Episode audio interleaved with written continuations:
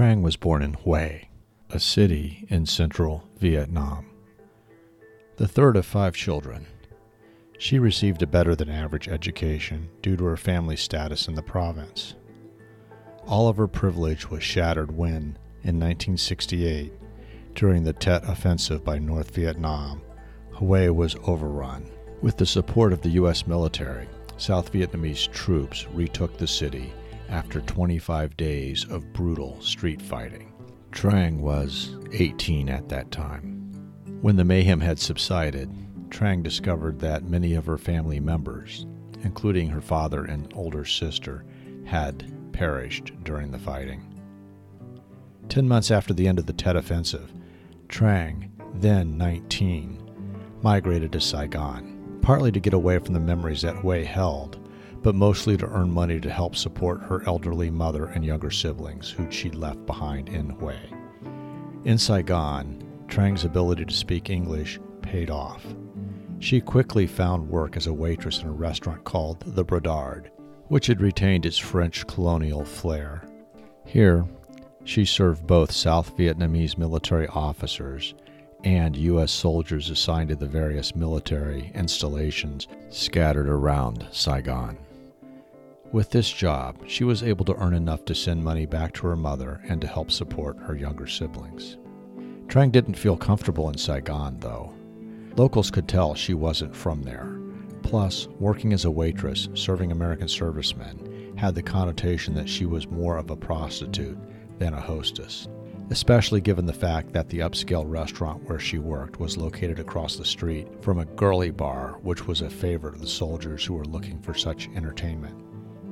Trang accepted this undue reputation since the Americans tipped well, and besides, she thought, once I return to Hue, no one will know what I did in Saigon. Many of the servicemen who frequented the restaurant made passes at her, but it wasn't until an MP, a military policeman, walked over after breaking up a disturbance in front of the girly bar across the street that Trang flirted back with any of them. He asked Trang, who was waiting on tables out in front of the restaurant, what had happened to cause the brawl at the Blue Angel. She was smitten by Trey's polite manners combined with an air of authority which he commanded. For the first time in her life, Trang found herself shyly flirting with the tall, gangly, red-headed American from Wisconsin. The next day, Trey and his partner swung by the restaurant and asked Trang if everything was okay. Soon after, Trey was making his way to the Brodard almost daily. He too enjoyed Trang's company. Trey seemed to make it a point to arrive shortly after the lunch rush was over so that he and Trang could chit chat and make small talk. Soon, the two were dating. After several months, Trang realized that she, in spite of her careful planning, was pregnant. At first, she was too embarrassed to tell this to Trey. She had heard stories of American boyfriends disappearing once they were told by their girlfriends that they were with child. Trey's reaction surprised her. She had expected him to be standoffish, but instead, Trey concocted a complicated plan to keep in touch. Given that it was impossible for American servicemen to marry Vietnamese women while on active duty, Trey's plan was that, once he was discharged from the Army, he would return to South Vietnam and marry Trang so that she and their baby could emigrate to America. Trang didn't know what to say. In her heart of hearts, she liked Trey, but at only 20 years of age, she didn't want to get married, even now that she was pregnant. Moreover, Trang was very afraid to leave Vietnam. Even though much of my family has been killed in the war, what little family I have left in Vietnam is better than none at all in the United States, she thought. Besides, what could she do in America? Trang knew that she spoke good English, but she also knew from trying to understand the Americans when they talked among themselves that she was far from a native speaker. And besides, she had seen firsthand how rude and violent Americans could be among themselves, drinking and carousing and the like. Then, on January 27, 1973, President Nixon signed the Paris Peace Accords, a peace agreement which had been negotiated in secret. This effectively ended U.S. involvement in the conflict. Among the provisions in the agreement was a clause that all U.S. personnel were to be withdrawn from Vietnam within 60 days. Trey's commanding officer had told him that he was among the first to be sent home. Trey was to be demobilized from South Vietnam in five short days. Trey immediately sought Trang out to let her know the news. They had both expected a few more weeks together. As Trey told Trang that he'd be leaving Saigon in five days, she could hear the tightness in his voice and watched him fight back his tears. Trang focused on enjoying the last few days they had together before he left, even going along with Trey's naive fantasies of a life together in Wisconsin. But five days later, he did leave. Trang received letters from Trey. At first, almost daily. She wrote back, but not as frequently.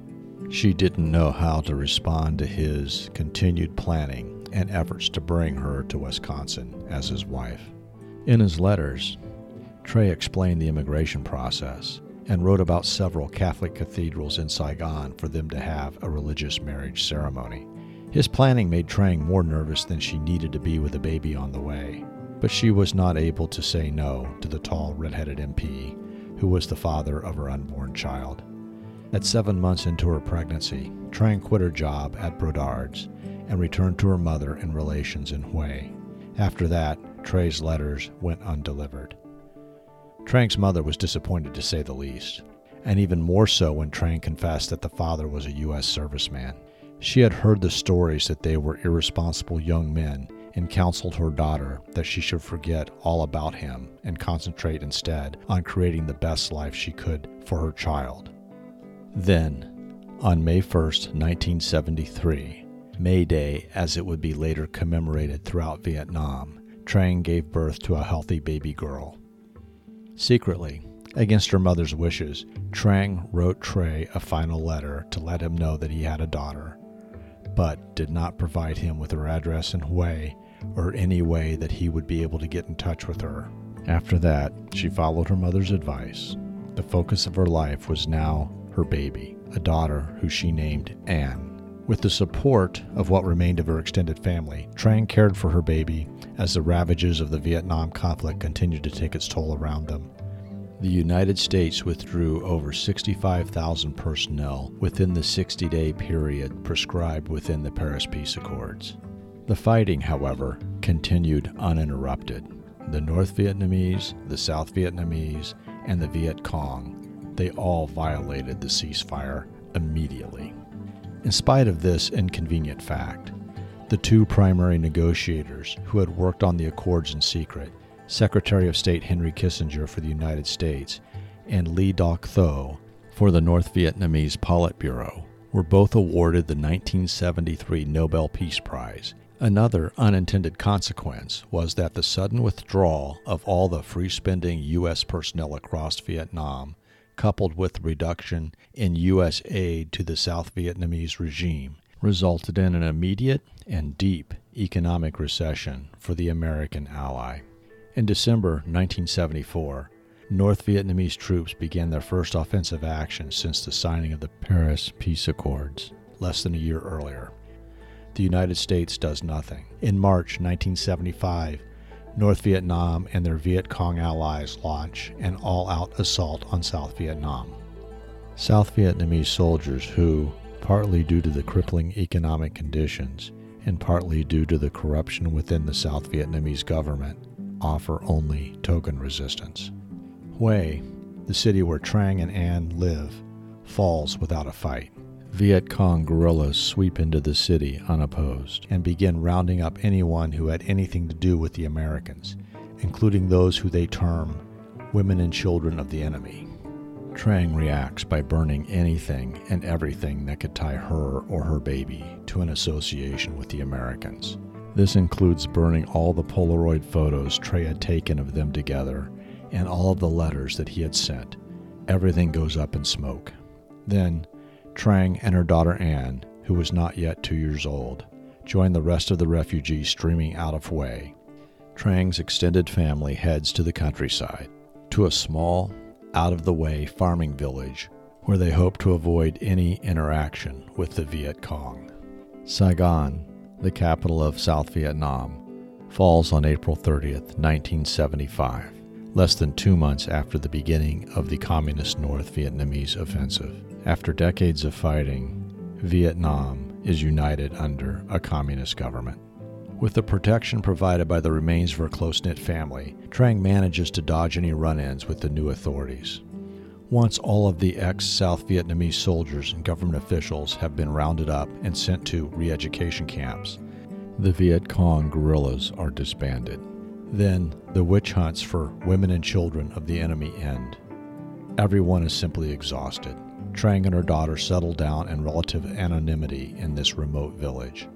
Life is hard, food is in short supply, and basic necessities are difficult to come by. Trang's life changed to helping her family as best she could while taking care of Anne.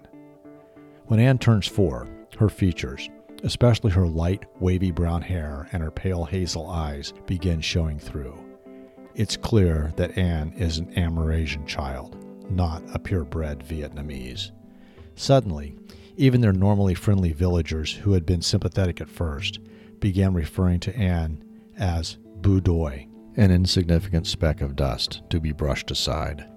This was politely called a preference within Vietnamese society for ethnic homogeny, but in reality, this was nothing more than crass racism against Anne and tens of thousands of other Amerasian children scattered across the country. Anne was not welcome at school, and Trang with an Amerasian child in tow is now considered a prostitute. They find themselves ostracized by nearly everyone.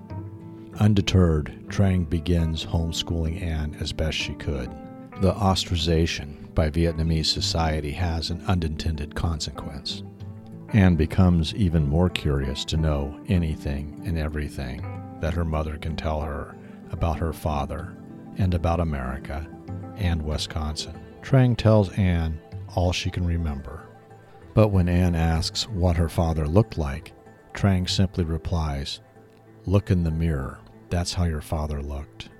Life for Trang and Anne become increasingly difficult as a tide of Vietnamese nationalism continues to swell. They worked at selling vegetables, cigarettes, and whatever else they could scrounge up on the streets to sell in order to support themselves. Then, in 1989, the American government passed the American Homecoming Act, which worked in conjunction with the UN High Commission for Refugees to provide a process for these unwanted and discriminated against Amerasian children in Vietnam to immigrate to the United States, along with their spouse, mother, or next of kin. Trang told the immigration authorities all that she could remember about Anne's father, Trey, but it had been so long and she had forgotten so much. What she did remember was that Anne's father was an MP named Trey who worked at Tan Son Nhut Airport in Saigon, and that he was tall and had red hair, and was from Wisconsin. It didn't matter that, after all these years, she couldn't remember his last name, a name that she could never pronounce anyway. A cornerstone of the American Homecoming Act was that the mere physical appearance of an Amerasian child could qualify. Suddenly, Trang's daughter Anne went from being a Bu Doi, an insignificant speck of dust, to a golden child with a ticket to immigrate to the United States and leave the economic hardships of Vietnam behind. Trang and her Amerasian daughter Anne immigrated to the United States. The first stop on their journey was six months in the Philippines to learn English and for a cultural orientation program. Then Trang and her Amerasian daughter Anne found themselves living in a suburb of America's finest city, San Diego. Once there, Trang quickly settled into a small but vibrant and growing Vietnamese immigrant community. After a few short weeks, Trang was once again working as a waitress in a French Vietnamese restaurant. There, she met and married the proprietor, himself an earlier immigrant from Vietnam who had managed to make his way into the U.S. after spending 10 years performing hard labor in a Vietnamese re education camp. Trang's life was now settled. She was content, and finally, after decades, felt at ease. Her daughter Anne's story, however, still has a chapter to go.